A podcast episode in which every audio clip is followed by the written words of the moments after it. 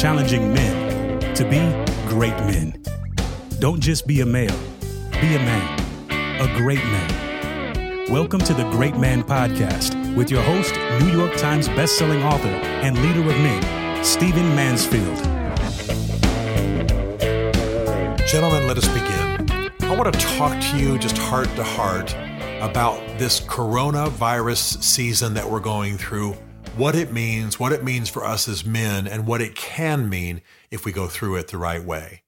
Uh, it's scary. I realize we have not gone through something like this during the during the lifetimes of most of you who are listening to this podcast. Some of us remember bird flu and SARS and things of that nature, and those of us who read a little history remember that a hundred years ago uh, there was a massive global influenza epidemic that killed between 70 and 100 million people, millions of them right here in the US. 70 and 100 million people died because of an influenza epidemic that came largely out of the you know post World War I era and the soldiers returning from the battlefield and some some epidemiological factors that that we don't need to get in here uh, get into here. But nevertheless, uh, it's it. These things do happen. These things do befall us. These things are things we need to be aware of, um, and they they are mainly shocking to people living right now because we haven't had anything like this. Thank God, uh, science, the CDC, the WHO, World Health Organization, Center for Disease Control, the medical community, they get on top of these things. They do well. They protect us. Um, but it, it's freaking a lot of people out because it hasn't happened in a generation. I want to say, too, before I get down to the man side of this thing, uh, that for the most part, there's some good news here. Uh, children tend to develop antibodies very, very quickly uh, to this to this uh, coronavirus, and adults, uh, just normal adults between let's say 20 and 50, 20, 20 years of age and 50 years of age, um, they tend to endure it like a severe flu. In fact, there was an article in the Washington Post this last week, the title of which was um, "I have the coronavirus, and so far it's not been that, been that big a deal." Now, we don't know fully everything that's going to happen, but we're already seeing people get it, uh, go to bed, get better, and fully recover, and then be immune afterwards. So that's probably the normal course. The people who are the most vulnerable are the elderly, and those are the folks we're going to have to help. Those are the folks we're going to have to protect. Those are the folks we're going to have to watch out for. Here in the U.S., uh, the health authorities are mainly monitoring uh, nursing homes because though that population is the most vulnerable. So uh, this is not near the uh, influenza epidemic of 1918. Uh, this is not even yet as severe as SARS. Um, but this is something that uh, that we will uh, definitely will mark our generation, and if we're wise, it'll help us prepare for future things. Uh, you already know the practical strategies. I'm not a medical doctor and I won't give medical uh, opinions, but the doctors are telling us that hand sanitizer makes a huge difference. Washing our hands, uh, keeping our hands out of our, our fingers, out of our mouths and our nose and our eyes and all of that kind of thing. Basically, we pick it up physically. If we stay real clean, real sanitized, uh, and don't quote unquote penetrate the membranes of the body, as somebody euphemistically said. Don't put your fingers in your eyes, your ears, your not, not so much your ears, but your mouth, your nose um, that that way you you you go a lot farther uh, in protecting yourself. So hand sanitizer, lots of hand washing, lots of body washing, uh, disinfecting surfaces, and certainly being careful in public. Very very important. Apparently the masks don't make that big a difference. And as I was saying on another podcast, I uh, flew back, flew from D.C. through Detroit down to Nashville yesterday. Saw almost no masks. Um, and those who were wearing masks were in the Detroit airport coming and going from Asia. So, um, you know, that's that's kind of the way it goes. Uh, I keep my hands very clean. I use a lot of hand sanitizer. I wash a lot. I also, by the way, wash off the screens of my devices because I, I use my devices very aggressively in speaking and in the work that I do. Uh, and so it's possible for me to pick up a potentially to pick up a germ on my hand from, let's say, being in a in an airport, stick it on one of my devices, and then, you know, uh, who knows, talk on the phone or somehow get that closer to my face. So I use even sanitizing wipes on my devices. And so that's, that's very easy to pick up on Amazon. Uh, what I want to say to you men, though, um, is that these are times in which we can really shape lives and uh, emit a spirit that will be remembered for generations. uh, I've had the privilege of doing some research and some interviews with people who lived through the Great Depression. And I was very moved by the fact that for many of them, the years of going through the Great Depression were some of their some of their happiest times. I don't mean the deprivation. I don't mean the the you know that none of them suffered from hunger, but you know the hardships, the financial tightness, the fear. Uh, that wasn't the happy part, but it was what their parents did. It was the way their parents uh, filled the family home with love and how they lived simple lives and uh, and how something as simple as a pie would be like Christmas Day. And they would have music contests and storytelling contests and joke telling contests amongst the family. And they'd gather around the radio and listen not only to President Roosevelt, but to the, the radio theater going on at the time. And they simplified their lives and they cut expenses and they got through it frequently with every single member of the family having to work a job just to keep them all fed and keep a roof over their head.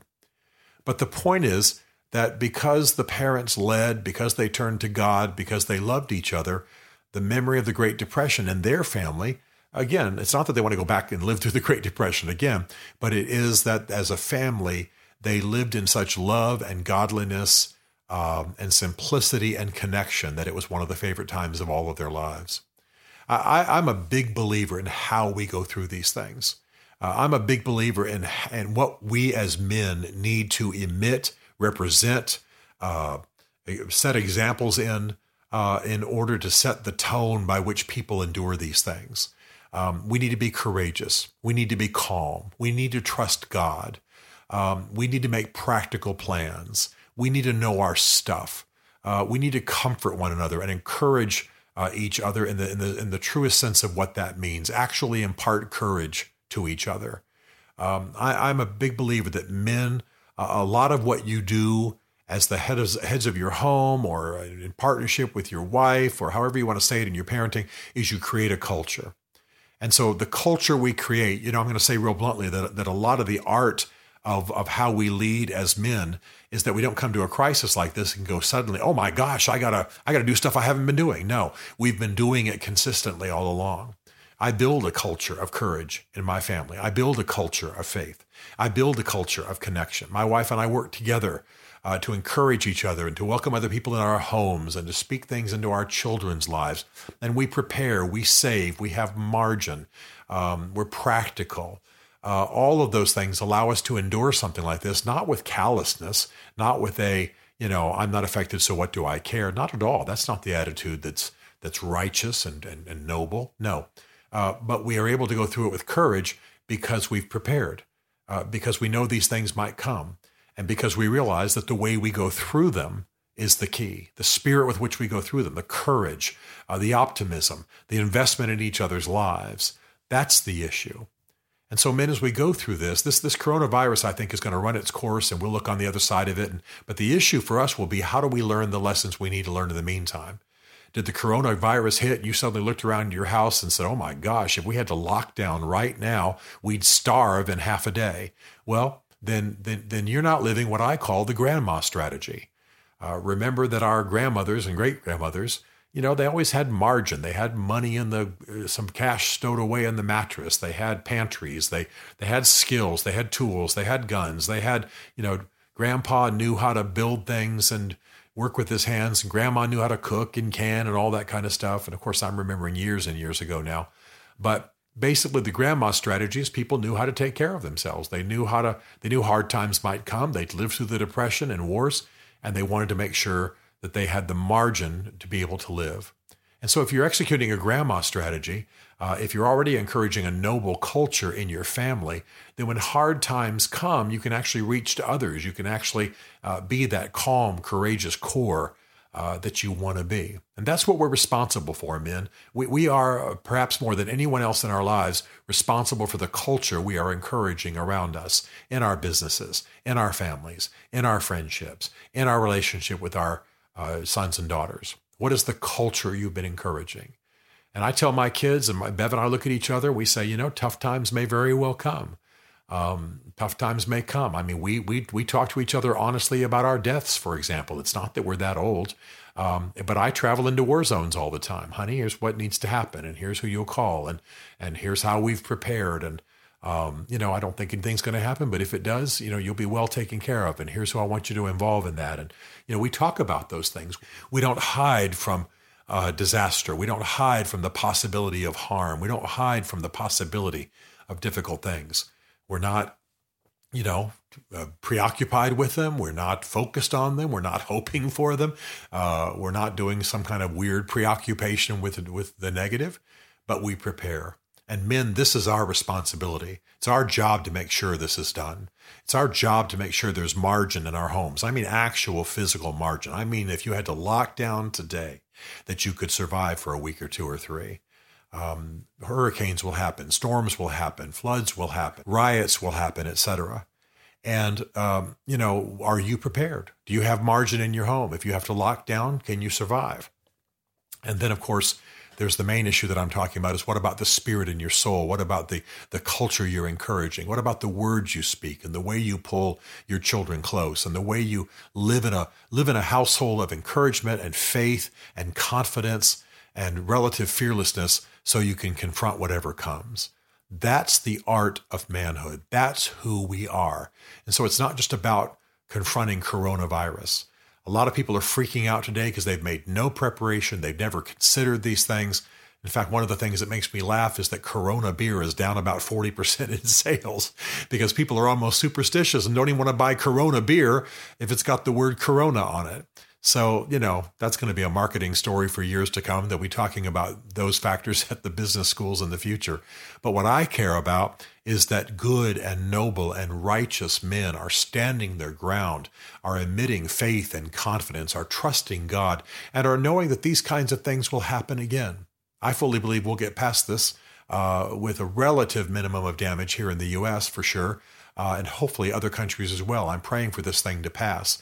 But we need to look at it. We need to look at it honestly. We need to look at it if we, uh, how prepared were we, and how much margin did we have, and what would have happened if we'd had to lock away for a month, or if martial law had been instituted, or something of that nature. I know it's extreme, but you know the preparations aren't. Uh, that difficult. I mean, don't you wish right now you had in your home a liter bottle full of hand sanitizer, powerful hand sanitizer? That would have kept a lot of people alive, apparently. Well, that's not hard to stick in the back of a, of a bathroom cabinet. And how about a, a, pantry? And how about some storage of food? And how about some extra pallets of water bottles, you know, in the garage? And I'm not trying to make you a survivalist. I don't want you to dig a cave and live in a hole. I just want us to realize that difficult times can come, that good men prepare for them, and then good men lead courageously through them in partnership with their wives, in league with their children, encouraging a culture that helps everybody survive to a greater day. And also, by the way, men need to know that community is part of the solution. We don't do this alone. We don't pull in with just our wives and our two children. We build community. We reach to the neighbors. We love people. We, we lay aside enough to be able to help other people. That's what it means to go through a season like this. So I don't think this is going to be maximally severe. It's not going to be 1918, but what an opportunity for us to look at ourselves, men, in terms of who we are as men, what we're encouraging, what we're building, and how we're preparing to live in a tumultuous world. I love you. I'm proud of you. I believe this is a great moment for you to take stock. We'll talk about this some more, but I believe that the coronavirus is an opportunity. I'm not certainly not diminishing the deaths and the suffering that is out there, but I think it's an opportunity for men to look at who they are, for men to look at how they've prepared, for men to look at the culture they're building in their homes, and to say, these things will come. What kind of people will we be when they do? What kind of men will we be when they do? More soon. To join the Great Man community or to book Stephen to speak at your men's event, go to greatman.tv. You'll learn about Stephen Mansfield's two essential books for men Mansfield's Book of Manly Men and Building Your Band of Brothers, as well as some other great resources for helping you become the great man you are made to be. The Great Man Podcast is a Mansfield Group production